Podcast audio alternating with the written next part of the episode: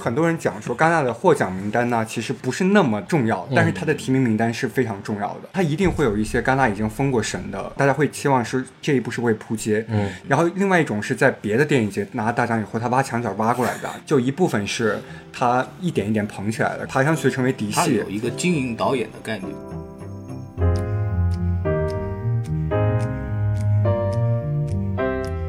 好，欢迎收听新的一期什么电台，我是孔老师。今天正在上海的上影节的期间，然后临时录了个节目啊，就非常有意思。之前我跟郭连凯聊的时候说，戛纳这个东西，你在上海是吧？就还是等等驼姐，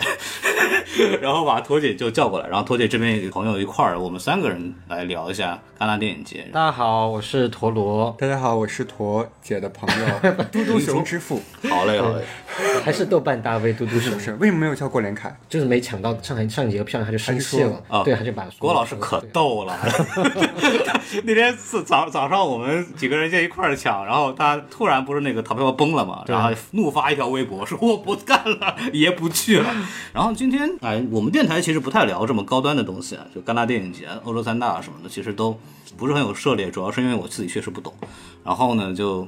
也是好不容易能抓着陀螺和和我们的嘟嘟熊，然后来在一块儿就可以稍微聊聊这个事情。因为这个节目呢，其实初衷呢还是以一个我个人以一个不太懂这方面欧洲电影节相关的一些个角度来去询问一下两位大佬关于一些这个戛纳电影节的一些事情，包括它哎为什么这么重要，包括今年其实戛纳就说是大年嘛，因为去年整个其实就相当于没有没有电影节的这么一个情况，有很多的新的片子比较重量的片子也出现在今年戛纳上，所以就。一块儿去聊聊这个事儿啊。就本期节目非常之随意，大家随便抱着一个听聊天的一个心态就听就可以了。呃，首先就先说一下吧，因为今年是。本来戛纳是说五月十一号到五月二十二号的，因为往年都是戛纳都是五月份，对，然后今年好像就直接就延期到七月份这样的对事情，其实没有开。往年上影节其实有这么一个特点是，上影节还是会去弄很多戛纳的片子，比如说之前小偷家族啊什么的，然后拿了戛纳之后直接来上影节，只有这这样的情况。但今年直接没有上影节了，对， 因为就没有没有戛纳了，然后就没有什么对重量级的片子出来。因为之前上影节好像是跟戛纳电影节签了一个官方合作，就所谓的戛纳直通车，嗯然后就每年会从戛纳电影节那边直接拿几个片，尤其是主竞赛的电影，啊然后拿这个过来放。呃，嘟嘟，你之前一九年是不是也看过？看了《鲁贝之灯》，还有对什么《小小桥》就那些，呃，小小桥蛮商业的。对对前对两，天不是北京的策展人在那个 diss 呛上海的策展人，说没有直通车的概念，说说不要再阴阳怪气了。对，因为上上影节这边就说，因为这次刚好北京电影节跑到了戛纳电影节之后了，然后上影节这边策展人就说，那大家可以期待一下，看北京电影节能不能像当年上海那么厉害，拿到那么多戛纳片。 然后上，然后北影节那边就就说没有直通车的概念，对，不要给我们，意思是不要给我们太大压力。也挺好笑的，物 Q 物 Q。是今年正好嗯上影节已经开始，但戛纳没开始，所以就聊一聊吧。呃，我想稍微就是请驼姐能不能给大家简单介绍一下，因为戛纳其实有一个很，就是我们看欧洲电影节也好，就其他电影节都有一个叫单元嘛。嗯，就各种单元，什么主竞赛，什么什么一种关注，什么导演双周又怎么着的，嗯，就这些几个比较主要的单元，它分别起到什么作用？驼姐能给我们稍微简单的科普一下？可以，反正就这一趴，我觉得就主要我来说，然后一会儿嘟嘟熊可以来跟大家详细说一下这一届戛纳有什么职业期待电影，好吧，嘟嘟熊。好， 呃，对，我我们来聊一下，先聊一下戛纳电影节的各个单元吧。一个呃，其中就是大家比较知道的、比较有名气的单元，就是主竞赛单元。那顾名思义，主竞赛单元它就是戛纳电影节最。呃，最高端、最顶端的一个 一个单元，因为它会参与评奖，然后每年可能大概会选二十部左右的片子，然后选出七个大奖，包括金棕榈最佳影片，然后二等奖评委会大奖，然后三等奖最佳导演奖，还包括影后、影帝，然后这些奖等等。呃，这是主竞赛单元，然后主竞赛单元会有九个评委，然后来自全世界各地，然后不同工种，像演员、编剧、呃导演、制片人也都可能会有。然后他们九个人一共来选出这七个奖，然后在主竞赛单元里面去选。然后这是主竞赛单元，然后主竞赛单元往下一个单元呢，就是非竞赛展映单元。非竞赛展映单元和主竞赛单元呢，它共享的是同样一个放映厅，就是戛纳电影宫最大的、最豪华的卢米埃尔电影厅。然后这个电影厅呢，门外呢会有很长的红毯，然后还有还可以上红毯阶梯，就会有很多。摄影师拍照啊什么的。所以呃，非竞赛展映呢是跟主竞赛享有的是同样的一个待遇，他只是说他可能不参与竞赛。那为什么他们不参与竞赛呢？嗯、有可能是他的片子比较偏商业化，比如说像之前的嗯、呃疯狂的麦克斯四》嗯、狂暴之路》，或是皮克斯的、呃、头脑特工队。那像这些片子，它都是在放在非竞赛展映单元里面的。那有些片子呢，他会主动说我不要去进主竞赛单元，我想去非竞赛，因为他会觉得进主竞赛的话，就是影评人对他们会更加苛刻，然后对这个片子 啊打不过我不打了。 对对，就就是可能对他们片子的发行反而可能不太好，所以他们就自愿就是说我们降级降到非竞赛展映，这也是有可能的。呃，那就是非竞赛展映单元。然后再往下一级呢，就是叫一种关注单元。嗯，顾名思义，一种关注单元它主要是去关注某一个方向的东西，比如说关注第三世界国家嗯、呃的一些呃。政治问题、社会问题，然后会因为这些方面去选一些片子，那也可能像干涉他国内政，那就是展示出就是发达国家的那种优越感吧。哎呀，哎呀 对，就是他会会去选一些比较猎奇的片子，然后呃，比如说他也会去关注一些呃在类型上，然后在视听美学上面会有一些探索的片子，比如说像毕赣导演的《地球最后的夜晚》就入选过一种关注单元，然后其他一些单元我有个呢，问题，就这种关注，它每年会变化吗？就是说我不是我今年关注这个，我明年关注另外一个主题，还是说它只要任何一种突破，它都是收进去的？对它不会有特定的主题，它嗯就是只要能放进这种所谓的一种关注的，它都会放进来。嗯然后还还会关注另外一种类型的片子，就是呃主竞赛级别的导演，这种大导演，但他可能拍了一部不是那么好的片子， 他就会 过分了。 他就会把它放进一种关注单元里面，因为他怕这个导演跑去不不高兴跑去其他电影节、或不高兴跑去其他电影节，所以他就还是要把它放到戛纳这个体系里面来，所以他就把把它安慰性的把它放到一种关注单元反。正就有里子有面子，对吧？ 对对对对对，类似这种感觉。呃，这是一种关注单元，然后接下来就还有一些其他就不太重要的单元， 比如说特别展映单元，因为今年我们知道《热带往事》入选了特别展映单元，然后像陈志毅导演的，然后周冬雨主演的一个新片一个短片，然后也是在特别展映单元。呃，那特别展映单元呢，它其实是呃级别就待遇不是那么的高，但它主要是关注一些还是很重要的作品，像我们之前王斌导演的嗯、呃八个小时的纪录片。死灵魂，呃，那个片子就是放在特别展映单元，就我们不并不是说特别展映的片子不好，而是说特别展映单元它可能是会有一些特殊的呃议题，然后需要大家值得去大家去关注的，它会放到特殊展映单元对，呃，然后还有一些午夜展映单元专门放类型片的，然后什么经典。修复单元放老片的所有这些，那我们刚刚说的说的所有这些单元呢，它其实都是属于戛纳电影节官方单元里面。但其实除了戛纳电影节这些官方单元，它还有两个平行单元，呃，那平单元它并不是由戛纳电影节组组委会去创办的，是由其他的协呃组织去创办的，只是说它在戛纳电影节呃同时期同地方然后举办，所以就把它纳入到了整个戛纳电影节大的系统里面。那这两个单元分别就是导演双周单元和影评人周单元。嗯，导演双周单元是由法国导演协会举办的，那影评人周单元是由影评人协会举办的。导演双周单元它的性质和一种关注单元有点相似，就它还是去发掘一些比较。嗯，不管是猎奇的或是类型方面的东西，比如说像去呃二零一九年的《灯塔》，呃，就是在双导演双周单元，然后呃今年今年有魏淑君导演的那个《永安镇故事故事集集》，对，也是在导演双周单元，然后魏他淑君是那个《野马分鬃》那个，对对，自己也蛮风中的导演，所以他导演双周在选片的这个角度，他会和一种关注有点抢片的意思，有点竞争的意思，因为他们定位比较像。看哪边谁谁给的条件更好嘛，对怎么跳？对，经常会这样抢。就比如说有个片子想要去戛纳官方单元，嗯但戛纳官方单元说，那你得等，就是我现在不能马上马上确认你可以入选，但是你得等。那同时呢，导演双周就说，呃，你来我这儿，我给你开幕的位置，我让你当开幕啊片，所以人家肯定就去导演双周那边开幕了。所以这种抢的筹码一般是什么？就是比方说开给入选或者给开幕、闭幕，或者是给对一些。对呃它除了这个之外，还会有什么其他抓手？其他抓就没有，可能看谁表确认的比较快吧。就我觉得这个可能抢得更快，抢得更严重的是戛纳电影节和威尼斯电影节，哦这可能会因为戛纳电影节它经常呃就确认片子会等到很晚才确认，就是等到那个选片发布会前几天他可能才确认。比如像阿比查邦这种级别的导演，他的新片可能都是发布会前一个星期才确认他的主竞赛位置位置。但是威尼斯他为了抢到戛纳这片子，他就会很早就跟比如跟阿比查邦说，你来我这儿，我现在就可以给你确保主竞赛位置，你就不用去等戛纳那边的确认了。就是给是一个定心丸一戛样。纳这个已经比老王排片要快了。是，就反正就会有这种抢片的东西吧。然后刚刚呃还有最后一个单元没有说到，就是影片周。影片周呢，它就比较着重去选嗯、呃导演的第一部长片和第二部长片。对，好，就差不多这一单元。嗯，明白。所以就说到刚刚说到主竞赛，我们其他的相对来说属于次级单元，或对嗯者这么讲，对主竞赛其实大家就影迷可能更关注的，因为它确实是戛纳所谓就最拿得出手的这么一个环节是。对，所以特别想知道就是呃，到底什么样的电影它是能够到进到主竞赛的？它有一个什么，比如戛纳有没有特殊的口味，或者它有这种这种东西吗？嗯，其实戛纳电影节它肯定是有一个口味，对吧？它是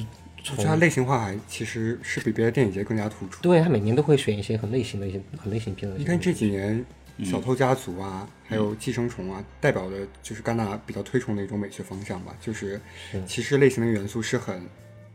那个突出的。然后前几年那个肯洛奇得过一次金棕榈，我是布莱克，嗯他后来又拍了一个《对不起，我们错过了你》，嗯讲的都是。其实你可以相当于是中国外卖小哥的故 事，啊还有就是退休金拿不到，就是非常的贴近现实。其实那对片子当年如果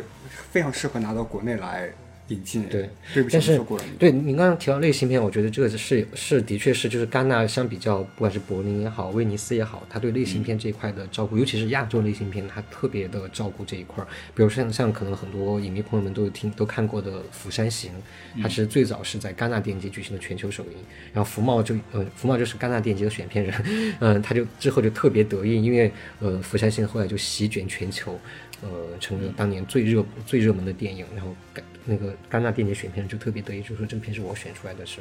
我发掘出来的。哎，那他对于我们印象当中，或者一般的影迷会觉得，就是欧洲三大或者他们的选的东西就是比较艺术片，或者是这种所谓比较高端的，只有比较资深的人才会看的东西。那么他们会专会把时间花在这种类型片或者偏商业类型的作品上面。肯定这个会啊，就是像我刚刚介绍，像比如说非竞赛展映就有放过像《狂暴之路》那么商业大片，嗯我觉得他们其实并没有去在意说是不是要艺术，是不是要很高逼格或干嘛，他只是想说你是不是一个好电影。嗯那像之前史瑞克都进过主竞赛单元，陈年陈年黄历，对， 就是那个动画片《梦工厂》那个动画哦片，就那个史瑞克，而且两部都入选过，就第一部和续集都入选过主竞赛单元。对，所以说就大家可能戛纳电影节并没有大家想的那么个，呃，就是高不可攀， 他其实还是想要做的很接地气、我很总商觉业得。史瑞克入选有点离谱，这个事情。对，但但他主要还是想要看到的是一个，因为史瑞克他选进去，他主要是看中一个迷影的一个性质在里面。哦对，它里面有很多电影这梗个嘛，梗对很多梗，他主要是看中这一点。所以我觉得，对我觉得戛纳电影节选片啊什么的，它并不是说纯艺术，而是要选到好的电影。嗯，他这种对好的电影的这种需求是什么？就比方说，就比方有的电影是高思想性的，嗯，或者有的电影它就是，比方这个类型是一个，呃，拍的很纯熟，或者技巧非常好，就他的这种好电影的这种定义是什么？我觉得都有，但是如果你真要去说一个定义的话，我觉得可能是作者性吧。对，就是一种美学风 格。对，就是因为作者性这个东西是法国法国人提出来的，法呃，就是说你每个导演你必须要有自己的一个个人意志的个人的东西在里面，因为你是以导演为中心的一个东西，那这跟好莱坞跟我们中国其实完全不太一样的。呃，那这个导嗯、作者性的东西呢，就是也是戛纳电影节最推崇的，就是你需要有一个你自己的印记，每一部作品里面你需要去坚持某一个东西，去表达某一个东西，或者用某一种美学风格去表现，那你就可以所所你可以成为一个。作者导演吧，那这是他们比较看重的一个东西。那我们像刚刚还是提到的《狂暴之路》，虽然它是个商业大片，但它有非常非常明显的一个作者就是导演的一个风格在里面，这个东西就是他们很喜欢。哎，那呃，就比方说是戛纳和其他欧洲电影节，我们就是三大嘛，它柏林还有威尼斯，然后包括威尼斯，其实这两年不知道吧，不知道小丑都当那个、 拿了金狮奖了。那他们这三个电影节的风格什么样的？就一般来说，我们就说，比如说柏林是有政治性比较强，嗯，就这种定性的这种意思是什么意思？就是嗯，其实柏林以前的确是政治性比较强，那这个定性的意思其实是从他选片的整体的一个方向就可以看得出来，他会也会有时候会因为这个片子的嗯政治议题、社会议题去选这个片子，而不是因为它的艺术价值。那他当他做了很多这样的选片之后，你就会发现他的确会有这个方面的倾向。嗯但是现在柏林电影节也变了，因为他换了总监，柏林电影节现在就变得更艺术一点了，更先锋一点嗯了。那威尼斯呢，就是呃跪舔好莱 坞，简最简单的五个字跪舔好莱坞，然后还可以再经典一下，就是跪舔网飞。 啊现在开始跪舔网飞了是吗？，对，先过现在每无一年之地，哎，不能聊了。无意之地，无意之地不是迪士尼的吗？就是现在每年基本上网飞要给呃呃威尼斯输送输送呃五三到五部电影，就是因为其他电影节都不要网飞的电影嘛，那就网飞就全部给威尼斯。然后威尼斯现在把自己放作为一个好莱坞的一个棋子，一个呃去奥斯卡的一个投投投哨站，前哨 站前哨站对，所以他现在就收入了很去跪舔好莱坞，拿了很多热门的好莱坞影片，但这个其实并不是一个很好的事情，因为你是其实是一个国际电影节，你不是一个美国好莱坞电影节。那在这种情况下，很多非美国电影，然后同时也是在主竞赛单元里面的，就会被盖住锋芒，就大家就没人去聊那些电影。那其实对那些电影来说也不是一个好事，所以现在就导致一个越来越多的电影，尤尤其是作者电影、欧洲电影、亚洲电影就不愿意去威尼斯电影节。啊因，为他们会觉得去了就反正也会被为好莱坞电影抢风头，那为什么要去？他们会觉得去了丢份儿吗？也不是说就丢份儿，就是只是觉得，因为大家都会考虑到一个曝光率嘛，就是有没有足够多的人来评价你电影，来看你的电影。因为威尼斯正好，它应该是奥斯卡之前吧，然后很多对奥斯卡的所谓今年奥斯卡大热吧，都会把那个片子对去威尼斯这边先弄一下，对对先对对展示一下，然后镀个金或者是怎么样。是的，对，会有这样的情。那个时候其实明星都会去，很对多就好莱坞明星都会就跑特别明显，就是威尼斯电影节它的前半程，就是前几天全是好莱坞那种最热门的嗯片子，然后人潮涌动，整个威那个小那个小岛上面全是人，然后特别热闹。然后过了前几天之后，啊，一下就没有人了。就是连一个放映厅都坐不满，然后就开始放一些真正的作者艺术电影，然后我就觉得就很可惜，就大家都跑去追逐那些东西嗯去了。我觉得这是威尼斯电影节他自己现在把自己放到一个困境里面，就对没办法。然后柏林就印象最深的就是前两年那个《雷锋朗道》那个片子、d A U 那个嗯对片子，我还记得就是上了 微博热搜，知道非常神，我是一部一部所谓欧洲艺术片上了上了什么微博热搜，排名对，第四十位，我记那得个片子还挺有话题性的，主要是它有个那个誓言的一个东西。对，我还记得郭连凯那次上传 B 站，他上了六遍，全被下下来 了。 是，对，讲那讲那个事情，但是那个其实就是不是比较柏林的特色的东西，呃，对，我觉得那个就是呃，因为他比较先锋，他在拍摄手法上，然后但那时候已经换了总监了，对，那时候是我记得已经换了新的，对对嗯对，他所以说他那个片子比较代表他现在新的一个一个方就向是，要走比较前卫、比较先前卫的锋、比对对较大对胆的路线。对对，特别大胆，我觉得。啊，这种呃风格上是有传统的，比方说，比如说我是柏林电影节的选片人，嗯，然后我就是要有一个责任感，说我要柏林的这个政治性贯彻到底，他有没有这种东西？啊不会不会，嗯因为像这新新上任的这个总监，他就完全没有太顾及政治性这一块嗯儿，因为他以前是在呃洛洛迦诺电呃，哦影对节，罗加德，对对对，呃，洛迦诺就是一个更先锋、 更小众、更文艺的一个电影节，他从那边过来的，所以他就把他从那边的理念全部带到了柏现在的柏林。现在，所以现在柏林就会变得很好、很有趣。我觉得，呃，往年的柏林可能在我这个地方就会排到位置很低，因为就很无聊，烂片特别多，全都是那种所谓的政治正确的电影。然后，但是现在呢，就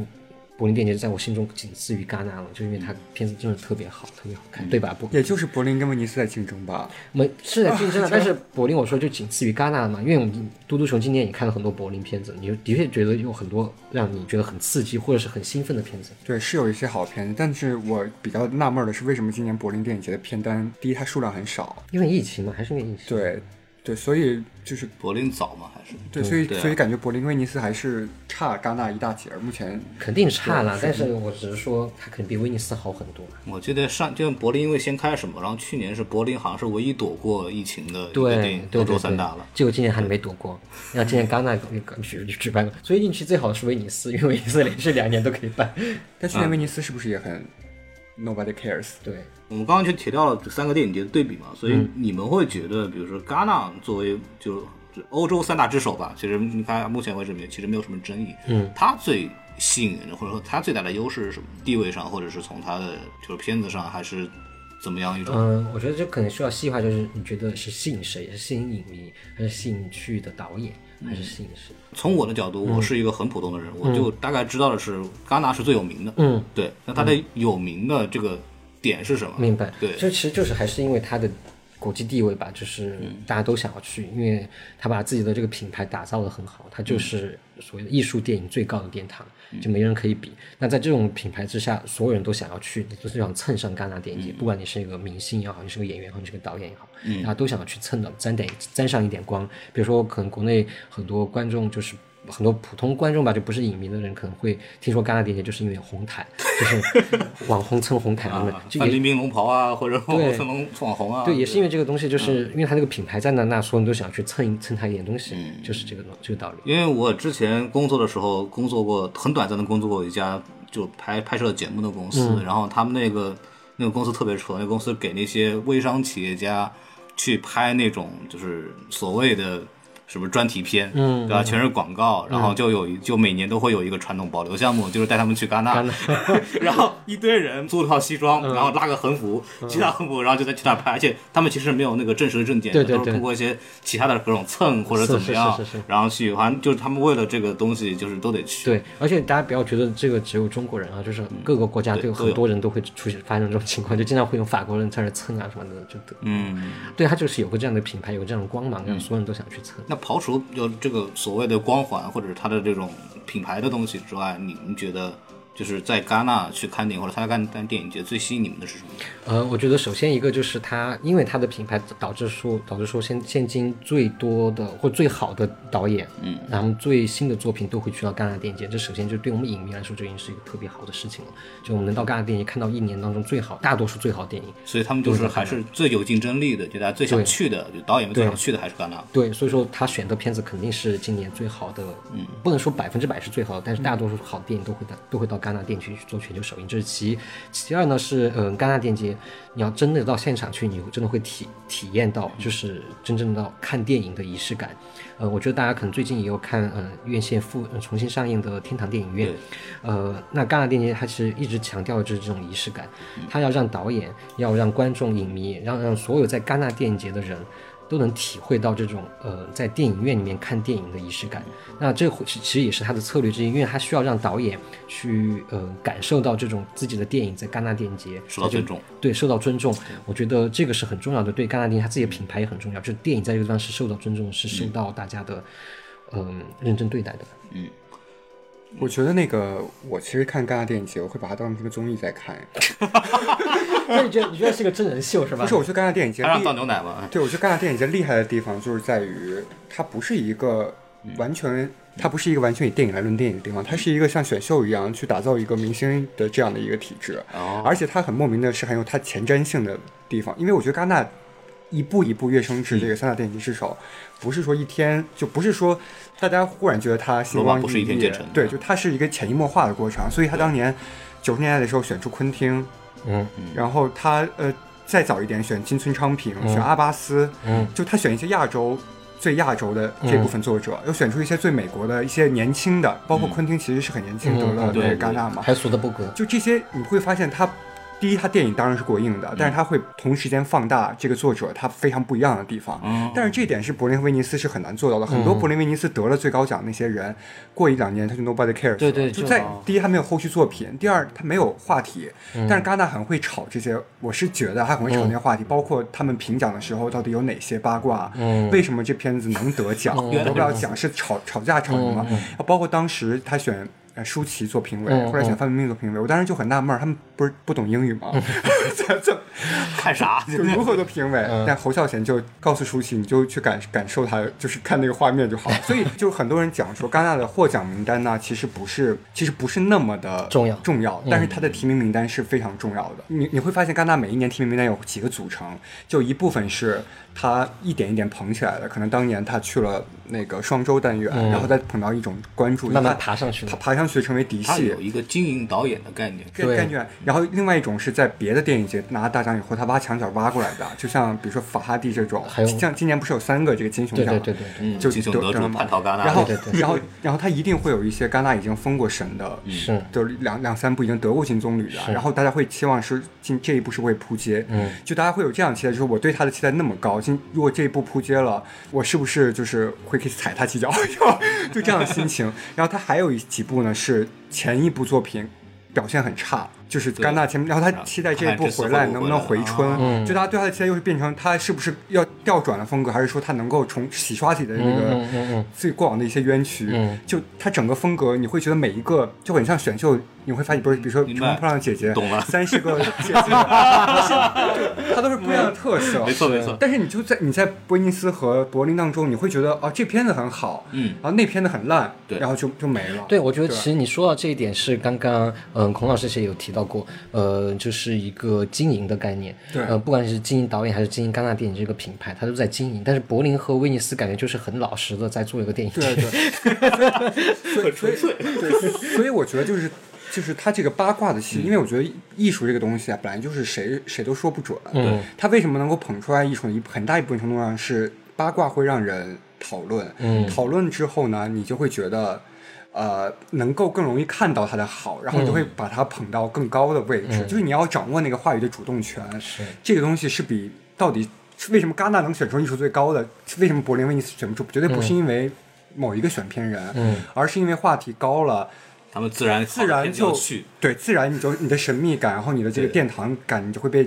明建白造了出啊。来。就其实跟做，就是我觉得跟做就是嗯综艺综艺节目其实是一样的概念 了，对。其实说白了，就是他们是有一个在经营自己的这么一个想法和这个策略在的。嗯，就你刚刚你说的这个，比方说会专门选一些有话题性的点，通过选片单的这种角度来去做这样的营销点，这个很很很传统营销的那种方式。 啊对对对但是我还很佩服戛纳的一点是我，我觉得他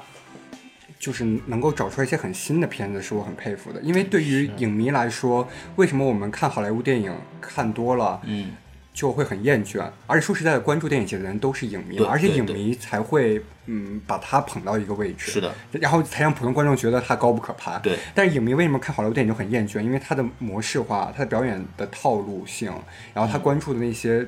东西，你全都是可以预期的，你得到的刺激是很少的。所以为什么影迷经常看一些很大众觉得很闷的片子，然后看得很带劲儿？因为他觉得这是他没有看过的东西，只要新。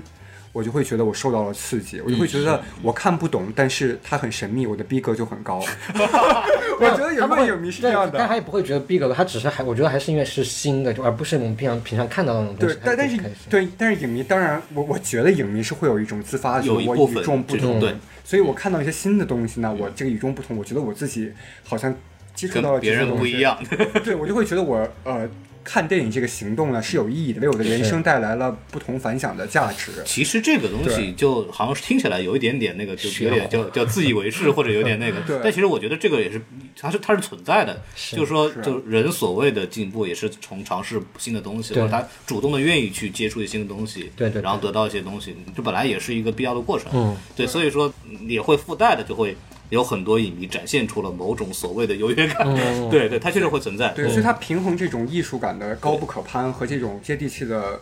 很八卦的这种嗯很俗的东西，我觉得是别的电影节需要去学习的。我觉得，嗯，包括他想做电影海报这块，这个呃，就是那个电影节官方海报这回事儿。你看柏林电影节官方海报和威尼斯电影节官方海报，谁 care 啊？根本没人 care 哦是。但是戛纳每一次把自己的官方海报，就是电影节官方海报炒作的感觉是要宣布一个大事儿对一啊样的。，戛纳公共其片实气质界那个很漂亮，然后这种戛纳公布片单也是啊，跟挤牙膏也是的，一会儿公布一会儿公布一个， 就感觉戏真的很多，就是就福茂也就不会一次性就他们真的很会营销啊，像他之前说什么我们有一个呃什么全球哦那个全球性的超级大片，对然后但又不说是哪一部，然后所有人开始猜，就这完全就是营销手段，对是所以现在还没有出来吗？ 就是速度与激情就， 啊，这什么？因为但是在沙滩放映了，我的 fuck！为 什么会这样？我觉得影迷的这个每一年其实看电影的这个方向和他的精力也是有限的。为什么就只有一个戛纳？因为没有人有精力看那么多，就是觉得有那么多全好电全影跑啊。去对，也可能是因为现在没有那么多好电对影，所以。好电影只能集中在一个地方，嗯嗯，嗯戛纳能够提供这样一个就是能让导演成名的机会，嗯，其实是很重要的，而不是说有些电影是金子总会发光，但是他在柏林发光了，他也成名不了，对对对，那我这导演我就不愿意再去了。我要的是未来我可以呃有更多的机会拍片儿，然后可以有更大的自由度。但这个是你第一第一步，是不是说你片子有多好，而是你要就是成名够对吧够出彩，准出来。就那对而且好的有名的电影节，它肯定钱会也会多，有名的投资人或者有名的片商是会是优先去那边。就有个很明显的差距，就是你看柏林电影节或威尼斯电影节，其他单元的片子就没人没有人啊 care 没人 care，、但是戛纳电影节最小的一个单元就是影片，就大家都会关注，比如说像《春江水暖》，对，然后比如像之前的《生吃》，嗯对，都是从影片中出来的，大家都会关注到。我觉得这对就是戛纳，嗯因为因为这导演觉得我进了影评人，我就某一天我可能会进到戛纳，就他会抱着这样一种，我好像选秀从那种从 那种番番外 篇进到那个正片里面，然后他们但是可能你永远没有机会，但是他们就会抱着这样。但是为什么柏林和威尼斯，我觉得他们九十年代八十年代的时候没有把路铺好，导致他们就落后了。因为其实我我个人认为八十年代九十年代的时候，威尼斯跟跟那个戛纳其实是。差不多的。对，其实他们的量级差不多，更别说更早期。其实威尼斯成立的更早，对对对，威尼斯最早。对，其实那个时候也也也是风光过很大一阵，对对对但是只是在近三十年，戛纳很早就铺了路去、去寻求这些八卦，然后这些八卦到后面就越来越聚沙成塔，就变成现在这种别人很难超越的这个地步了。其实就是这个就是有传播或者营销的力量吧，对它其实能营造一个概念，就是我们一般来说做一个摄影思路，我们就是把每个环节都做好，嗯选片人选最好的，然后就我们选片子艺术水平我把它最高，然后我自嗯然选出个好片子出来，然后它就出来了。但实际上很多时候不是这个样子，对现在的玩法是我把我的电影节打造成世界最有名电影节，那么最好的片子自然会来，对那我选片子就不用担心了，对对对对，因为我选的我的候选名单就都是最好的，是对，这而就且而是且我的他玩法其实借用了一些粉圈的一些思维，就是有的有的影迷会很捍卫自己所爱导演的这个，就是就是就是，即使片子比如说评价不太好，但是我爱这个导演，我就一定要去捍卫他。扎斯林了。他对对对对扎死人对瞅起来，瞅起来那个 DNA 动了。 对，所以他在他在这方面也也也也做得很好嗯啊。对就他还就很会利用这种观众的对，这利用这种观众的心这种，我要我要去为我的导演来辩辩护，所以我要所以去就这个还攻击别是的导还演是你刚刚说真人秀的概念嘛，就是综艺的概念。对态嗯，太秀了，太秀 了。对，哎，不过说回来，就是我们刚刚其实聊到一个点，就是陀螺刚刚讲的，他的仪式感很强嘛。嗯，就是我因为我们也参加上影节，然后包括我们也都去、去过富尔的，去过平遥，国内的上影北影。然后您觉得就是，或你们俩觉得就是你们去戛纳看完片子的感受，跟在比如国内的或者其他电影节比的话，它最让你们觉得觉得舒服，或者最最让你们比较难以忘怀的东西是什么？嗯，戛纳电影节并不是一个公开的电影节，就是它只能、你要么是媒体，要么是电影人，你才能参加。就是普通它不能买票吗？对不能买票，就是普通观众、普通影迷进去不了。那这就造成说说每一场放映你得到的那个反应其实是、有可能是不真实的，但是它却是可能会是最新鲜、最直接的，因为我们看到的每一部电影都是没人看到过的。嗯，我们每一部电影我们都是第一批观众。那这样的话，它每有滤镜吧？嗯，对，可能会有滤镜，大家就会反应的更大一点。比如说看到一个呃很精彩的戏，大家就哇鼓掌或者。但我觉得现在上海电影节很多观众也会这样，就嗯是如果看到一个特别干嘛，他也会。因为我记得之前嗯一九年还是一八年放那个《小丑回魂》的时候，嗯，呃上海上影节，然后零点场，我觉得午夜场，然后全场嗯嗨是吗嗯爆笑，然后爆笑完了全场鼓掌，我说哇这赶得上戛纳电 影节。那是因为片子本身这个呃，变变本身很嗨嘛，但是嗯，戛纳电影节那些片子，就大家会很直接的给出一个反反馈，就是好看就鼓掌，不好看就嘘就嘘它。然后我觉得这个是嗯，戛纳电影一个很大的一个特色。对，就它的观影氛围是比较热烈的。对对对对相比来说是对，因为今年今年那个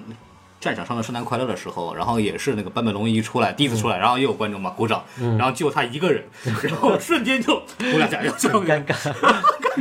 对，然后包括我之前看《太空漫游二零零一》的时候，然后也是那个那个大骨头那么一一个转场过来，然后是是咔鼓掌，嗯，然后一个一个开头鼓了三回，嗯然后都看有人烦了，你知道吗？啊 是是是有的就是有点有的是有点过分了，就是鼓太多次了，就这种氛围就是戛纳比较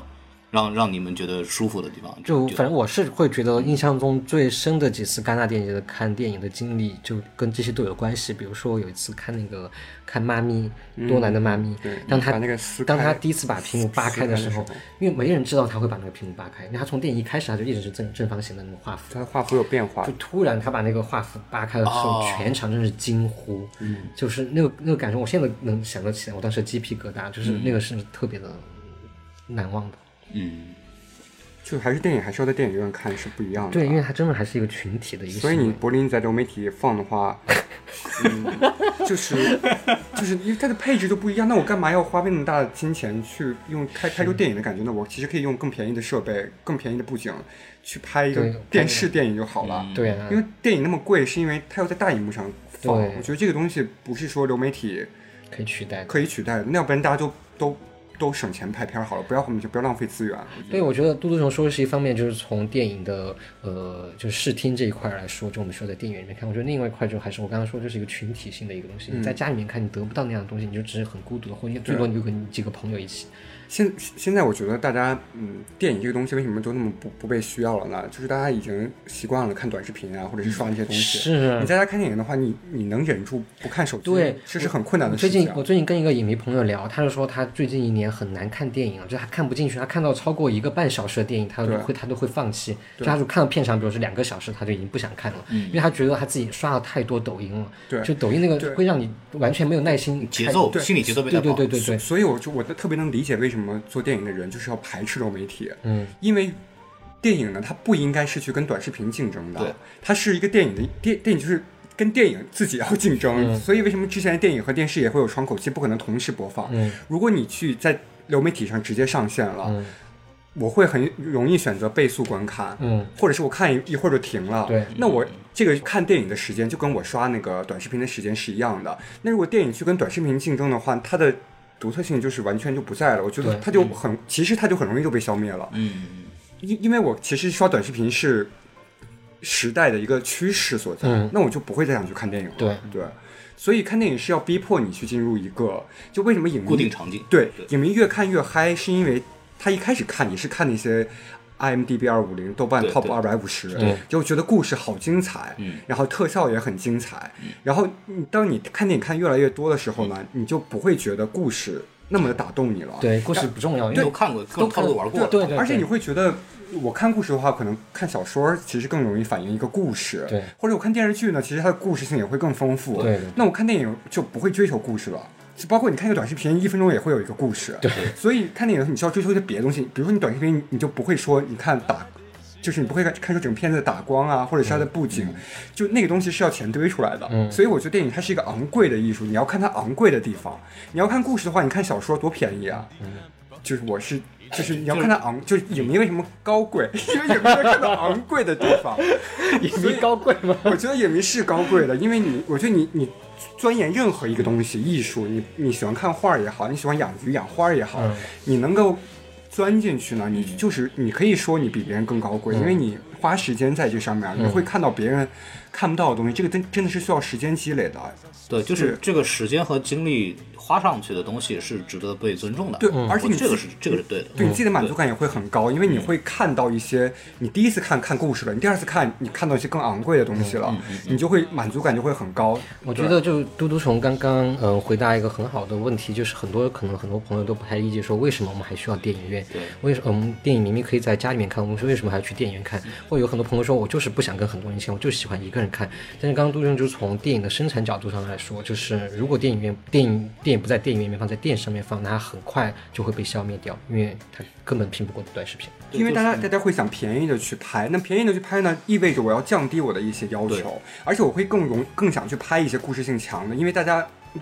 留不住观众，你又不能不会有收益，对不大家对对不买票的话，那我肯定要故事性更刺激，或者是我更容易二倍速看，就大家会去朝着观众的那个需求出发。所以其实这个就回到说，为什么今年的戛纳电影节那么重要了？因为其实去年戛纳电影节没有举办嘛，因为疫情。而戛纳电影节又是非常著名的，是捍卫电影院、捍卫这个观影体验的这么一个、一嗯包括个电影之节。前跟网飞的那个，对，跟网飞的争论，嗯，争论是也是因为这个问题，呃，所以戛纳电影节今年，呃，去年没有办，然后今年重重开办，重新办的时候，对于很多人来说，包括我，我那前两天在 B 站采采访那个陈泽毅，嗯他也这么说，他觉得我们需要去见证，呃，电影艺术，然后以及它所代表的背后的一切，包括电影院啊、电嗯影电影院体验这种东西的一次回归，嗯，所以说这次戛纳电影节其实它它自己自身是带有更多的意义的，嗯对，它其实有点像一个说的非常做作一点，它其实是一个精神世界的启明灯，因为现在大家都不爱本本身大家都对艺术不感兴趣了。嗯对，那我没有比如说书啊、画啊，就是这些以前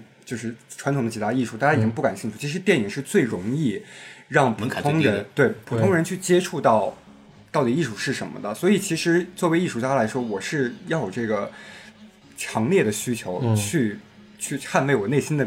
这样的一种渴望。嗯所以，所以我觉得坚守这个东西是很重要，就是你不能被别的娱乐方式嗯把你同化成也变成一种娱乐。那我觉得我们真的不需要电影，因为我们娱乐的方式太多了。我在家睡觉，我的娱乐感会非常强。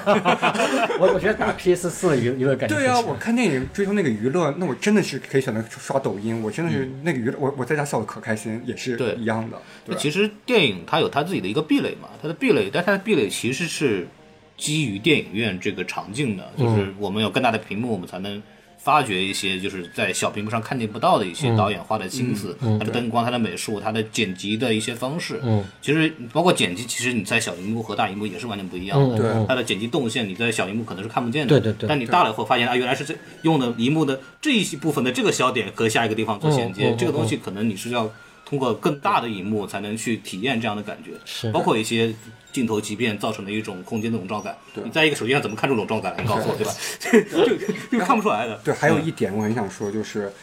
就电影还有一点很神奇的地方是，你走进电影院呢，就两个小时，它是不会给你停下来放的，嗯你一定要完整的把它看完。所以很多电影是你要从头看到尾，嗯那个观感跟你看一半儿的停个半个小时，你再看剩下的一完全半儿不一样是真的是完全不一样的，或者是你稍微就是你用一些不一样的方式来看都是很不一样的。嗯所以作为导演来说，我真的你你拍电影的时候你要想，我这个电影从头到尾要以一种整体的角度去看它的所传达出来的东西是什么样的，嗯而不是一种就是就碎片一个段落一个段落的那样的话，其实对于不是一整个作品了，啊它就是其实是一种分段的作品，嗯对。对导演的这个美学想法，其实是很不一样的一种思路，对。对，比如戛纳也好，或者其他电影节，其实都是给尽量给大家提供这样一个场所，让大家去有一个完整的、比较好的观影体验。因为那个时候的整个观众素质也好，包括荧幕呈现出的技术质量，包括电影本身，其实都是一个呃尽量能够做好做到最好的一种观影的这种呈现。嗯所以说，呃，也让参加电影节这件事情本身就变得让影迷更更更加的愉悦了。对，对，然后我们今年稍微说回来，说说今年的戛纳吧，因为今年戛纳其实片子其实挺多的，主竞赛有二十四部，我看太了。多了，对，然后我其实也是因为片子很多，然后我也觉得大家也不是所有的片子都会特别了解关注，然后我们也想请两位聊聊今年的片子有哪些是大家哎可以去了解一下的，嗯，这个太多了，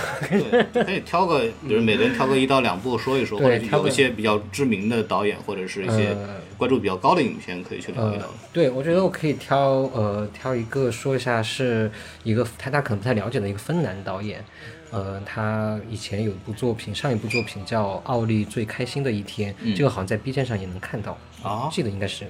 然后呃，他今年的新作品叫《六号房间》，然后就入选了第一次入选主竞赛单元。然后这个导演其实是很厉害的，我觉得是呃为大家可以关注的一个导演，他的作品的电影感特别的强烈，你很呃很容易就可以被吸入到他的故事里面去。然后他这次讲的一个故事呢，是一个呃芬兰的一个女的，然后她已经结婚了，但她有婚外情，她婚外情是一个俄罗斯的一个女孩儿，就她是个拉拉。但是他没有出柜，所以他就嗯、呃从俄罗斯坐火车前往一个另外一个城市。他在火车上遇到一个男的，那个男的就很直男癌，然后就就一直要要挑衅他，然后他们就讲他们两个故事，他们两个从一开始针锋相对，然后在一路上慢慢慢慢变。然后我我看预告片，我觉得就感觉很好看的一个片子，是观众普通观众都能很容易看进去的故事比一个片子，较强对故事性很强。我觉得这个片可能国内会买，但它上一部也是拳击手的故事，其实对，其实就是整个话题性什么的，嗯，让还是让人蛮有兴趣的。是我其实比较期待两个片子啊，一个是第一次入围戛纳的美国导演叫肖恩贝克，哦，然后呢，他曾经有过一些采访他的采访他的这个小视频嘛，他说他的偶像是杨德昌，嗯，还有还有谁来着？王家卫吗？没有这样的，反正是杨德昌肯定是他的偶像。然后他的最早的时候，他拍过一片子是讲那个中国人在美国送外卖的故事。你知道为什么吗？嗯，因为他的呃，我忘了是他女朋友还是老婆，是哦台湾人，对，那个片子的制片人是个台湾人，对，是个台湾人，就是对，所以他那个片子就拍的是中国人，而且是偷渡过去、呃送外卖的故事。对，然后后来他他其实入行了蛮蛮晚的，就是他拍第一部的时候已经岁数比较大了，然后也是第一部拍完也会过了很久的时候，后来拿 iPhone 拍了一个电影叫《橘色》，对讲的是就两个加州这边那个性呃工作者，嗯，呃是性工作者，男性性工作者，是 trans 有点 transgender 的哦这样的身份，然后他们在一起吵架撕逼的故事，对，所以那个物就理是上的撕逼还是精神上 的？就是会扯头，就是会 骂骂对方，然后打对啊，方，嗨，就特别然后好能笑播能播啊！然后特别好笑，整个片子就很很粗糙，因为它是拿 iPhone 拍的，然后但是又很抓马，所以就是你你会觉得它有一种野生的感觉。嗯，它会有很有生命力。对他后来又拍了一部《佛罗里达乐园》，这个在 B 站上面有，边上面有，然哦后佛罗里达乐园，因为是奥那是斯他卡关注奥斯对卡最高的。然后那片子讲的就是一个小一小个姑娘呃什么很穷的一户人家，然后在迪士尼旁边住着。嗯对对对对对，所以就我觉得这个导演特别有意思的地方在于，他拍片其实非常喜剧，嗯，就是他能抓住一些生活中特别可爱的一些部分，嗯，但是他整个故事是其实是很悲伤的，就是一些关于一些呃，其实生活境遇不 内是核好很的悲人，凉，对对。然后据说他新的这部作品也又是关于这个拍 A 拍拍 A 片 A 片可以的说吧，瞬间我就感 觉就拍一些成人成人影片的一呃，些就是就是没有房事，就是成人影片的演员的故事，演员的故事，事，所以这题材 A 听哦片起 A 片来女，优的故事，好像是对他以前拍过一个拍女性的这个成人影片的，叫《代战蔷薇》，嗯嗯嗯。对，然 后。站巧了。对，就可带以就是带战强，就是那片子也很好看，我非常而强且烈推荐大哦还家去看那而个。且还有一个点是，他的演员基本上都会用非职业演员。对，但是他演的真的好好。对，像这次这个拍，他这次入选戛纳主竞赛的这个叫《红色火箭》，嗯对呃，他是拍呃色情行业，就是色情电影行业的，它里面的大多数其实都仍然是非职业演员，就对嗯可能是真实的 AV 女优啊。那那那那也是职业演员，对，就是另一个行业的职业演员。对，也是职业演我员。我哎，我觉得戛纳特别佩服的地方就是他能把奥斯卡的这种人挖出来，嗯把而不是那种那种 人， 他能把 哪种人？就是很俗套的那种啊，就是哦，知道哪种，就是比如说，呃，比如说，呃，我一下想不起来，但我不敢。就是那些以演员嗯作为主角的奥斯卡电影，我觉得威尼斯很、啊很喜欢找这些对比对较对对对嗯以演员的光芒。当然，我不是说这样不好了，但是就是其实还是回到我们就刚是刚导演艺术对，刚刚还是聊到戛纳电影节，他最看重的其实就是对啊导演嘛。对作者，嘛所以我嗯是我看重对，其实这个也算是戛纳那个奥斯卡捧出来的一个人，其实被戛纳哎，但是他其实不是最早他是最早有戛纳的啊不是不是戛纳奥斯卡碰出来的，他一开始是戛纳的，哦，对对对他，从戛纳出来的，他先是圣丹斯，然后是戛纳。但我觉得肯定奥斯卡对他的加持也是帮助他帮他晋进升入戛纳决赛主竞赛，所以这导演我是我是非常期待，因为我觉得他有亚洲的。这嗯个这个风格在他的作品烙印里面，还哎我还要继续讲吗？会不会太可以讲多？可以讲没关系。还有一个法国导演叫布鲁诺·杜蒙，嗯然后这片子其实是呃嗯非常小众的，就是其其实它的风格是比较小众，因为它是用一种跟我们平常说话的方式、我们平常交流的方式很不一样的风格，在拍一些很奇怪的一些人，在某些小镇，是不？是圣女贞德那个对导演？对，，是真的。哦，我看过，太吓人然了。后据说呢，就是东北虎耿军其实是有一点大的一个类类型别是吧吧，大的类别，对大的不是类一别个不是同一个，对不是不是一个类别，就是他就根植于法国本土，找一个嗯很破旧的小镇，然后找一些比较奇怪的呃特型演员特型演员，且他表现的这个人物也是比较神神秘的人物，嗯可能是一个什么以前受过伤的一些女女孩，或者是以前他拍过一个以前什么有创伤对对对战争对创伤综合症的一对对些对一些人物。然后他这一次片子为什么也很厉害呢？因为首先他的女主角是雷亚 塞杜，对雷亚塞杜是哦法国当红炸子鸡，法国好看张曼 玉，法国这个没有法国张曼玉 吧？就是国在张曼玉在亚都洲的，在法国的地位，相当于当年张曼玉在亚洲的地位嘛，就是最牛逼的那个人，嗯应该算是巩俐的地位吧。啊、对，差不多了。对，但是因为他比较跟各种导演合作，他不像巩俐是主要没跟。有巩俐，巩俐演过迈克尔曼啊，那很好奇，我就说巩俐成名嗯主要还是一被一个导演捧张艺谋嘛但对是张曼玉是跟无数导演好合作。我们不用再说这一趴啊对然后第一是这个，第二个他题材也很有趣，他题材讲的是一个呃新闻记者，嗯然后去接触不同的什么人和事，因为我不太清楚具体的情节啊，所以他的整个电影海报是雷亚塞杜像一个新闻，像伊丽静一样， 就是就转过身，然后藐视众人，然后后面还是很多电视屏幕，对对对所以我能猜到他可能会有很多媒介方面的，包括电视屏幕，或者是实地，或者是嗯监视，我我不知道是可能会有这些，但同时向他上又会比较有有特殊性。对对对，吧，而且这是这是杜蒙最具现代感的一个作品，因为他以前拍的其实是比较古，其实我觉得他比较古典主义，对，对对，就题材什么的都是比较古典的对，但是他这部就感觉像是他他就在现代巴黎拍的，对，就拍了一个纯现代的，而且甚至你会觉得它有点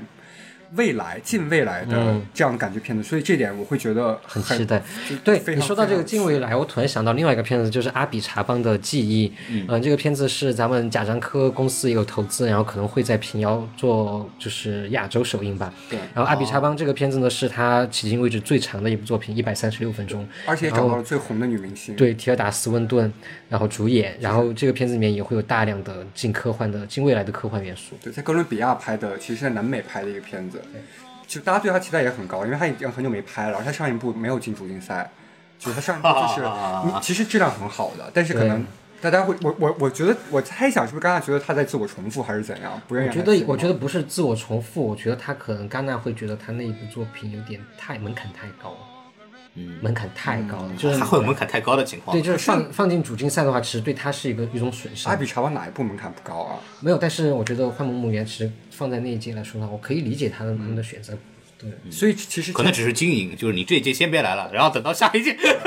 所以所以其实阿比查邦对于他这样导演来说，他已经十年没有进过戛纳，嗯，其实是很长的了。我看了一下，稍微搜了一下，今年入围的导演很就是曾经入选过戛纳的，基本上没有比阿比查邦。除了那个有一个法国女导演，二十年，呃嗯，二零零一年入入围过一个，但是那个有点知名度有点低，嗯就像他这种就很长。我觉得下一个超越他就是王家卫，嗯，他也快二十年了，你觉得王家卫他上一次你觉得王家卫还能进吗？我觉得你看那个预告片之后，我觉得翻花是吧？我觉得很难了。我觉得他，我是觉得他的生存的这个环境，他的生活方式已经让他很难再保持对当年的创作对，手我是觉力得他了的心思已经不在那个上面了。反正我觉得退欧休洲了对，就欧洲那些导演能够拍到老，是因为他，我觉得他他们的整个生活的状态是非常从就从年轻时候到老都是很保持一一致的稳定性的，对你我是觉说得他们就这辈子拍电影没挣过钱吗？也是有有这种他不会被这些东西刺激到，但不像在华语市场真的太容易被对，就是就被神化之后，马上钱就来了，然后整个对对地对位你就到底上要了做些什么我觉得你说的很对，比如像我们刚刚聊到的肯洛奇，你看他一辈子就在拍一种拍电影，对拍一种他就是要电影去抗左翼争，电就是要去很左翼的这种东西，就是他一辈子在抗，并不是他没有钱，而是他就一辈子想为这种东西发声。对，但是我觉得在中国的环境下真的很难做到这嗯对，一因点。为在欧洲的资本环境也不会允许你去有那么多次，也不会说有一一批人跑去跟肯洛奇说我给你大笔钱，就可能对，或者对于他来说也不是这么需要。市场太小了。对对，很多戛纳导演被好莱坞挖去拍电影都扑得很惨，所所以以又回后来又回到戛纳 对，拍广告，所以其实没有这个土壤的。但是主其实华语市场真的是这点是很很不一样的，所以王家卫我觉得也很也对，而且再加上最近香港的一些审查的啊呃对那个，这个东西就没办法了。没办法细聊了，但是我觉得就还是会有影响。可能对，而啊且其实我觉得现在没有包括演员什么的，我觉得王家卫非常依赖演员的。你觉得胡歌不行吗？你小心被骂哦，胡歌粉丝群体很多。哦不入熊说了，胡歌不行。我觉得也是演员演员的心态和什么是很不一样的。以前的香港那些演员，不是说以某个人的问题了，当嗯年那批香港演员，现在这么多年也不会再有了，包括现在香港也不会再有当年的香港演员了。嗯，我觉得，就是我觉得在中国，其实演员的这个概念在流失，就大家都都在争注意力被分散的争太做严，重都在争做明星，嗯在就都是在都在乘风破浪呢，你说玩儿对大对半对的对对，对哎对，就而且演员好像就好好演戏是没办法出名的，只能先弄综艺，然后再演戏啊。是你要先对成为明星，你才对能对才能就做更好的演对，员。就所以很糟糕其实我是很期待中国能够出一个，嗯，就出一个非常朴素的一个出一个作者，嗯就是他关注的东西，他拍东西的方法其实是很朴素的。我觉你 嗯得，说朴素是什么意思？就是还没有那么花哨的嘛。对我觉得不应该那么花哨。我觉得中中国这么多年都很久没但有是我还出是现不过太这样理的作解，就者是什么叫朴素呢？比如比如说全，我觉得全这，技法简单吗？比如还全篇说都是手持摄影，那种叫朴素朴素吗？我觉得娄烨其实是朴素的导演了。导演那个东西 也怎么你是所以花还钱也是花的也很不还是很花哨哎！你看南星大剧院，其实还是个很花哨的东西。他还是用了一些多种多样的技巧去做的，对对对对。什么突破虚实啊，然后你看那个呃那个按摩的那个叫什么来着？推拿是吧？哦，推拿，推拿那个也是，你看他其实用的一些视听上面的东西还是挺花哨的。我觉得就是可能整个整个市场节奏也好吧，可能让导演去拍关注一些好像不是那么有意思的东西，或者没有那么节奏快的东西，其实越来越难了。嗯可能是这个对角度会会会比较那个什么一点，就是你很难观众也好，或者是创作者本身也好，他对的心理节奏已经很难去。很少会有人去拍那样的东西，但即使可能他拍的那样的东西，可能也很难被大家关注到，对所以可能会有所这样以你的觉感得，所以你觉得我的姐姐朴素吗？不行，我我我的意思是创作心态上的朴素。其实我刚刚想嗯了想，因为我刚没有太反应过来，我的意思大概是一种创作创作心态上的朴素。你指的是他单纯想拍一个他想要做的故事，就他还并是不他是的有关注的他目的性并不是那么就强目，我觉得现在华语导演，包括入围戛纳这些，他的目的性都太强了，嗯他太需要一个议题感，需要一个明白了，所谓的社会性。比如说你你你回想起来当年拍《苏州河》的娄烨，那是一个什么样的故事？嗯就那是一样什么样的创作观？我拍东西真的好简单，就是人最纯粹的那个嗯嗯嗯，感情的部分。而且说实在的，这个东西跟我我这么说不知道合不合适啊，就是跟审查的关系不是很大，是的确不大，这个这个不是不是很大。对对对包括为什么中国就出不来一个拍关注像洪尚秀这样关注，我是觉得我一直百思不得其解的地方就在于，国外有很多片子其实。不是因为审查而拍不出来的，对为什么中中国没有一个导演去关注一些更本质的一些东西？这个是我觉得我很希望看到一个关注很本质东西的一些导嗯这个演。东西挺有意思，就是我在好几年前，就是所谓现在中国的动画电影没有那么做的技术上没有做的那么好的时候，那老跟我吵说那个什么怎么怎么审查对中国动画有多少危害，但危害是在的啊，就我但是我问他，那么别的不说，就《龙珠》一开始那点小悟小的孙悟饭追蝴蝶那点小的画工都没有人画得出来，嗯，但你还跟我说什么审查呢？对啊，我觉得这是一个很长久的问题，就是我们经常在在说我们怪审查、怪审查，但是任何一个国家在历史发展的发展的一个某一个阶段里面，他们都经历过这个阶段。对包括但是伊朗啊，对，包括伊朗，然后包括美国以前的海斯法典，对然后其实大家都经历过这个阶段，但是在你再回看这些国家，他们在经历这些阶段的时候，仍然有大量的好作品出来。包括苏联也有大量的对优秀对的对，作我觉品啊得这个那个时候。很多创作者，我们的确你还是要去想办法，就是你要发挥你的创造力嘛，你是导演。就刚刚都陆总说那个特别好，就是就大家创作的心态不是说我想表达一个什么东西，对而是说我想表达一个东西，这个东西能得到很多的关注，对所以我是想这去样拍它，对他可能心态会有点扭，但是我觉得这个心态我们可能扯得有点远了，对对，抱哎歉。往 回 往回拉拉，这种抱歉，就我觉得这个心态，嗯、还是因为可能国内那个环境问题，因为他为什么会有这样的心态，还是因为他是想要自己下一部作品可能更顺利，就是他可要能钱或者还是渠需要道更钱，清楚，对啊，不然的话他没法生存下去嘛。好，我们现在说回戛 纳电影节，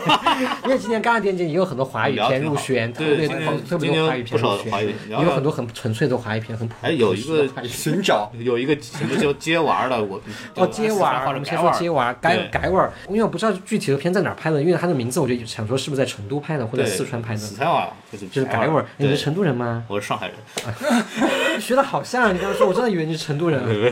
改味儿，就因为他是改，嗯，街娃儿是成都的改味儿，就是意思就是小混混，对，嗯，流氓的意思 gangster，，嗯，很 gangster 的比意思。 gangster 稍微弱一点， 这个对，然后我不太清楚这条片子讲的什么，嗯，就还挺神但的。今年这样但据说好像还是有演员一些挺有意思，有于爱磊、沙宝亮，沙宝亮，对据说还是有一些犯罪元素，一些小人物的、呃，怎么被卷进了某些漩涡，然后嗯啊啊啊！就其实有是点管虎，因为管虎监制的，大概可以想象得出，大概是一 个导演是一个什么人啊？那家那家佐就非常的横空出世。对横空出世，就就是一个纯新人是吗？对纯新人。我的天，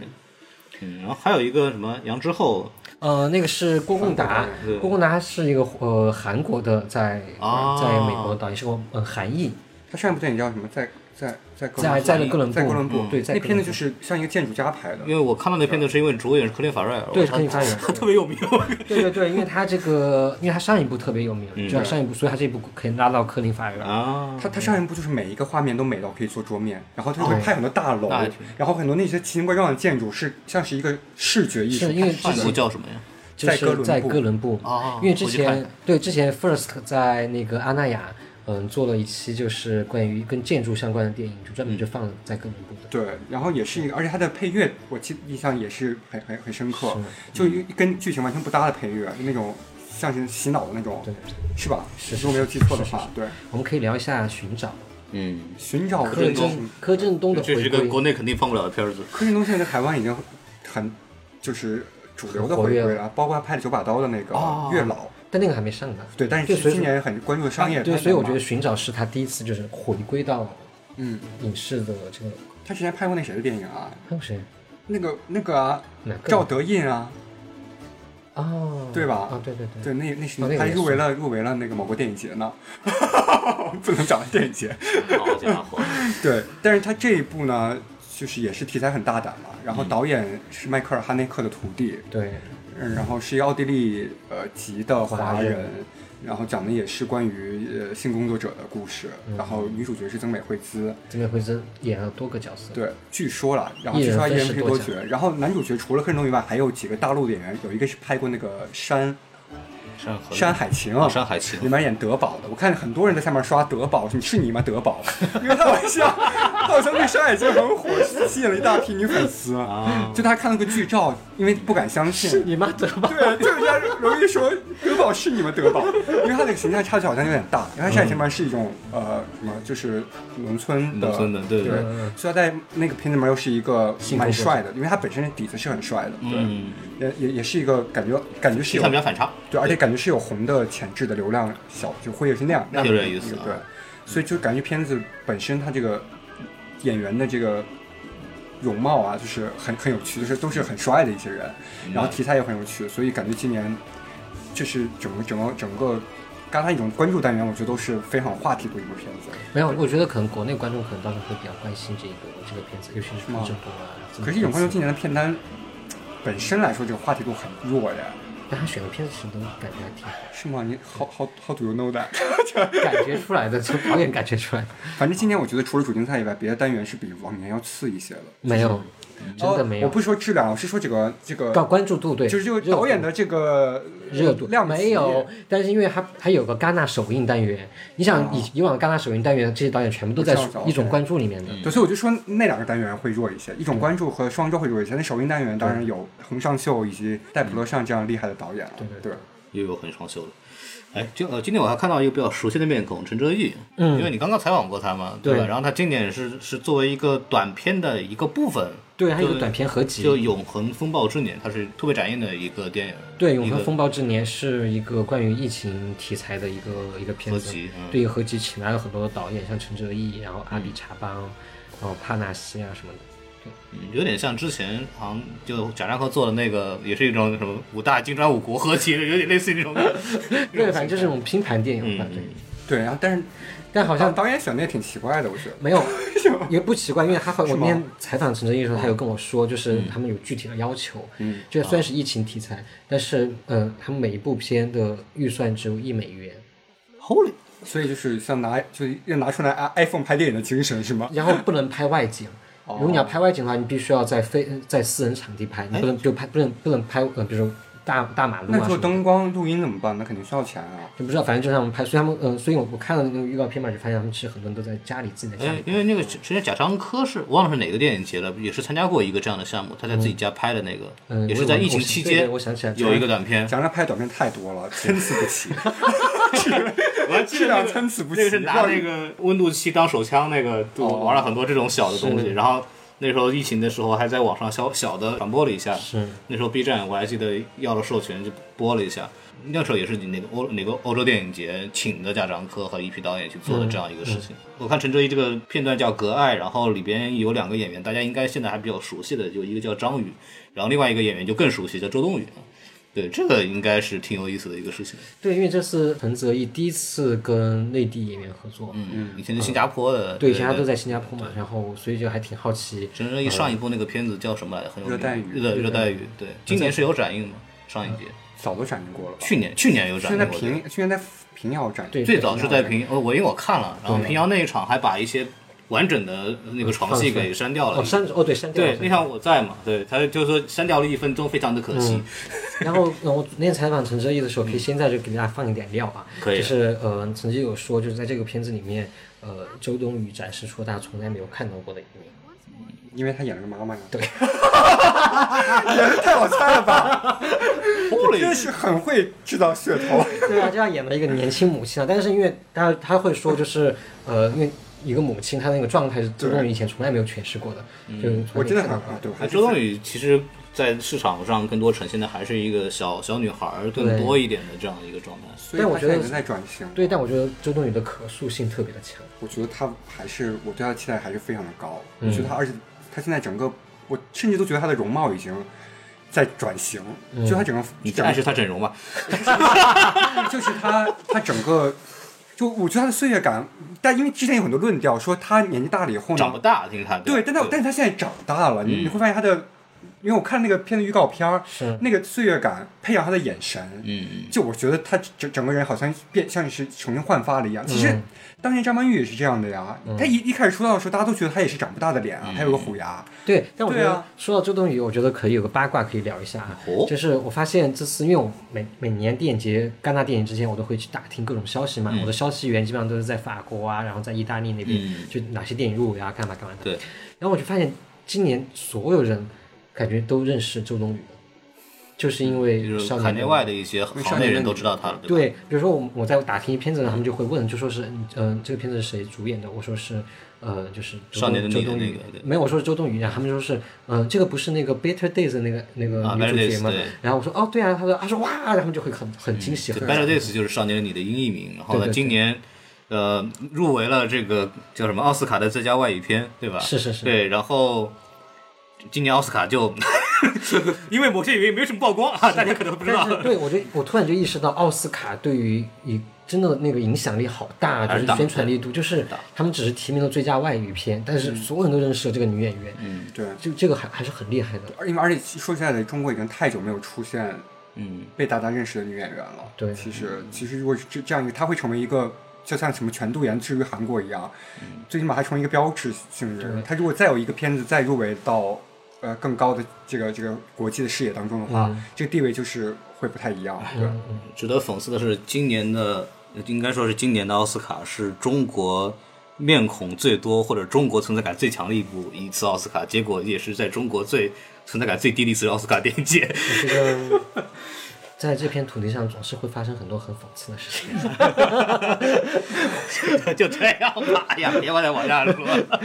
呃呃，今年呃还有一部片子，我觉得可以说一下，这个应该也是可能没有听过、没有对戛纳很关注的人，应该也会了是比较了解的一个片子，就是那个《法兰西特派》嘛，韦斯安德森。对，对、这个片子，因为因为它其实预告出的很早，因为它本来去去年的 片子，然后放到今年才来上，对，嗯这也是大家等了很久，因为韦斯安德森的粉丝也特别多。你们对这个片子有什么期待吗？因为嗯，我听说就是片子质量不是很好。 没有啊， 知道能播吗？可以，但我觉得其实也不说它质量不好，可能就没有达到大家对布达佩斯大饭店的那个那那个个期待嗯那个期待吧。可能因为韦斯安德森片子也不会烂到哪儿，差到差到哪儿去。我觉得韦斯安德森其实我本身是我它是觉有得底线的，是 吧？就我觉得他也他不是其实不是很适合那个戛纳的，我觉得主。竞赛的对，因为我觉得他整个风格也不是很适合戛纳，他其实蛮像乌迪艾伦的，就是一直在拍同样的东西。嗯但他这个东西呢，就是很多作者性呢，它是比较隐、比较隐晦的作者嗯性。但是韦德三德森是太外化的明确的张作者扬嘛性，太张扬对，就是他那个你都可以一条一条列出来，它的到底影像风格是什么样，嗯对对对对而不是用一种抽象的去描述它。所以你觉得它是不是就还嗯更适合非竞赛展映单元，对就是或者你什么开幕片什就是么的？对对你对他吸引你对他的用户的期待就是你爱他呢，你就会继续爱下去，但是你不会想你你也不会想说我真的能看到多新的东西在他身对对上，对对吧？对对。呃，韦斯安德森就可以拿张什么列表 checklist，然后看是是哎什么什么什 么什么叫就是什么会让对称镜头卡，对对对一道对对对然后糖果色卡一道，对，就感觉会是一部很让人很愉悦的电影，但是对。但也不会好到哪儿去。对，因为 我觉得戛纳就戛纳主竞赛不应该找一些单纯让人愉悦的电影，嗯，但你也不知道，万一它还有更深的深度。那我不知道，我在瞎我瞎猜的啊，对我呀自己 只自己瞎只猜我们只是预测一下，对并不代表这个片子本身的质 量。啊因为因为他可能是我基于对他以前电影的一个判断了，就是我对啊就这是你他的这么刻板多印象嗯对这么多部，这对是你的刻板印刻板象。印象我错我 错了，我错了这个打嘴炮最最最擅长嗯我跟你说，这个韦斯安德森的影迷要骂死你，听到你这么他说哎有，影迷吗？他超多。 韦斯安德森还是有一批有点，就是说说的严重点，有点邪教的影迷的，对对，他跟扎克施耐德的影迷有点像。还有还有还有社交粉丝，反正我也不是网红，啊我不在乎，我不是网红我不知道你们这 些嗯我们大大这型些网红。对对，就反正今年今年看吧，今年反正感觉片子还挺多的，然嗯后看看有什么照今年亮照亮讲嘛， 对，今年八卦照一样不能定讲。不能讲是吧？对不能讲好，不行， 原来 如此，对，因为你要还讲有讲吗照亮，你就要讲上一部，你上一部就不能讲啊。求但啊张亮呃，呃，别浪费时间了。行呗，那我们就往最后最后说那个 最后说，行，我说说完就今天片单挺多的，然后我们刚刚聊了一些嘛，然后大家也可以具体去看一下片单，因为陀螺这边公众号里边都有做总结，对，然后你可以去看看有没有自己喜欢的片子。然后今年我特别还想聊一个事儿，就是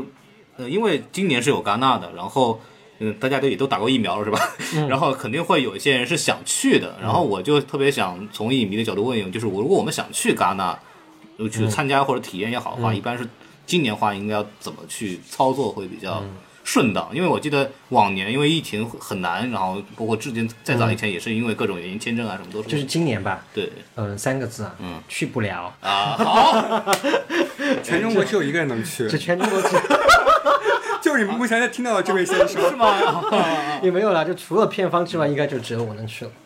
对，就因为太难了，太难了，就是登山一样难。我都以为它会很难，我知道它会很难，但我没有想到那么难。难道我呃，我三十号的机票，就六月三十号的机票，现在我们今天在录的时候，我们现在是19号六月十九，还有对十天了，我到现在签证都还没有下来， 好下家周伙，就会有。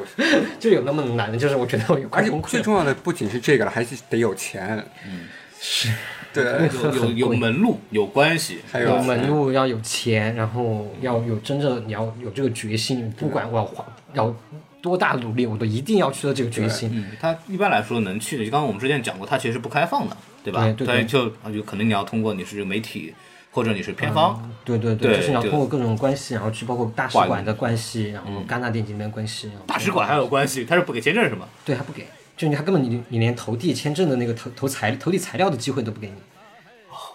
what？就法国对这个东西是专门会限制你，就你因不为能现在不是因为现在疫情情况下，然后法国的边境政策是跟中国这边是对等的，就如果你中国限制我们法国人过去，那我也限制你中国人过来，哦它是那么对等的。就比方说我打了疫苗，然后但是我中国的疫苗法国不认，法国只 Interesting 认法国只认那个英美他们那几个国家流通的啊那个这疫么苗这么个玩法啊，懂了。所以你打和对，所以你打还你专打门去，你还专门打了一个我打了疫苗，但发现没用， 这是法国政府 不认。哦，所以你就是要要隔离嘛，就是如果你们疫苗不认就隔离，对，就是吧要隔离，对，就然你后得先去，然后那边对去在打那再边打隔离，没有在那边隔离，然后那边打不了，因为那边现在法国那边也是正是最加急推广的过程当中，如果你不是法国居民的话，你就很难不给你打很难约约上。然后最最最困难的是什么？是你去我们去了戛纳电影节之后，嗯如果我们没有没有打他们认可的疫苗的话，我们每二十四小时都要做一次核酸检测。天哪，就是每天我们现在每天我像我拍看电影都来看都看不过来了，我睡觉的时间都没有了，我现在还花时间去做核酸检测。你可以买一个在家做吗？不知道他们 就说，反正这试纸具体我们不知道到时候会什么样子，但他们就说会在电影宫，就是呃地下一层专门有个空间，就是让大家去做核酸就检测。每每天都要做嘛。对他每天他都出不来，他怎么我做？啊不知道，反正他就说是每天要做，因为每天你要凭借前一天的核酸检测的那个结果，然后进进出那个电影 宫哎，。我很我很担心这个问题，因为我我去年去金鸡奖的时候也跟我们说，来了就得必须，而且必须得当地做核酸检测。嗯然后我这个核酸检测结果到我这个电影节快结束了，我都没有 看 到。是，所以就我不知道他们到时候会怎么运作嘛，但是我们到时候再看，但是再看吧对，对看对这还嗯哎现在也只是他们的一个口头上的一个大概的一个计划。但是对，回到这个问题，就是今年如果大家想要去戛纳电影节的话，就可以放弃了，因为嗯基本上不太可能看看菠萝吧， 对，我已经我已经头发已经掉了很多，然后觉也睡不着，然后嗯，可能会花费超级多、超级多的钱，嗯然后但是对，已经把我逼到这个程度，我觉得我不能不去了。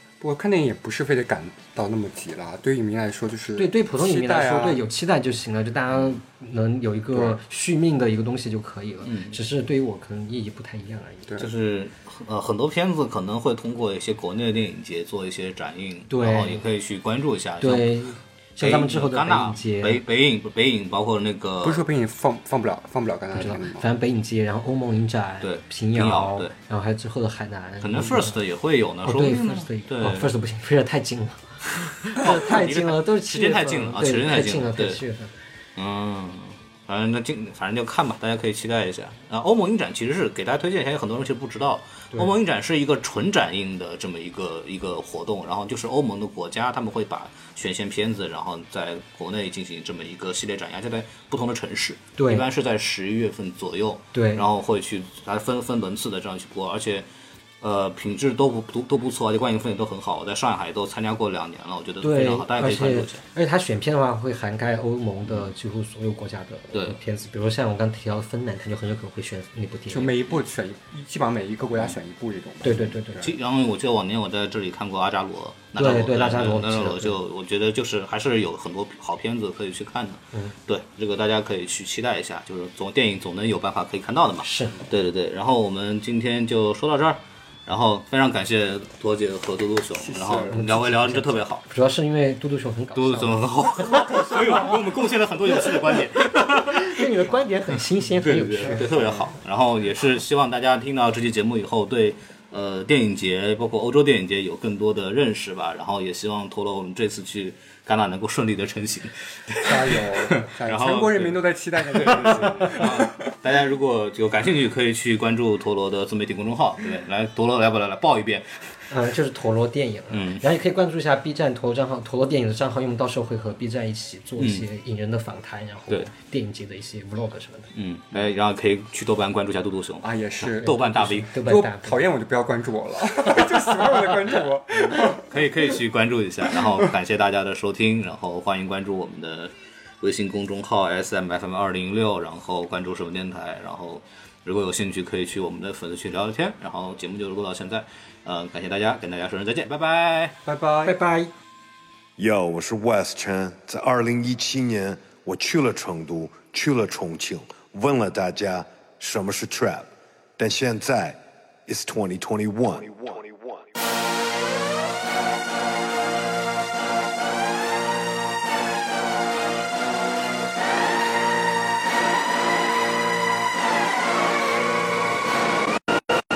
从最初的。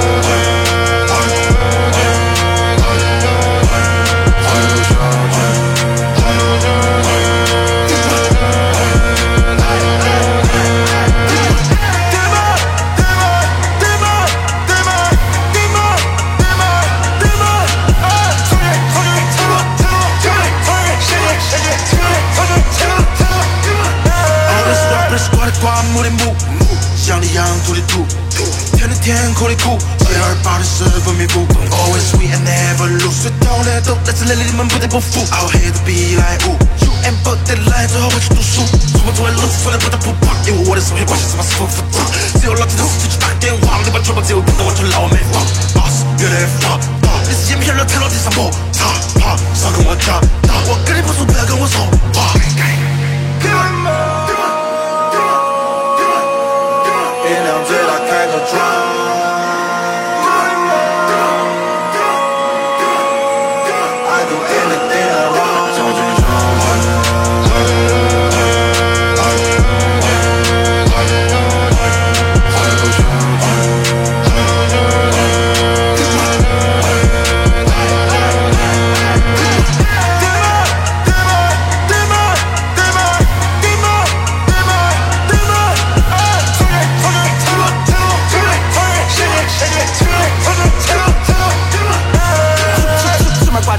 三根狗，咱小弟玩全部都喊老子郭老倌，后的栏上面也放老子歌单，我吐你把口水烂都干到左边的，顶级的全部都砸到你冒烟烟，跑的多马脑壳从地面到天边，看得到所有的底盘我操的操的转操的转，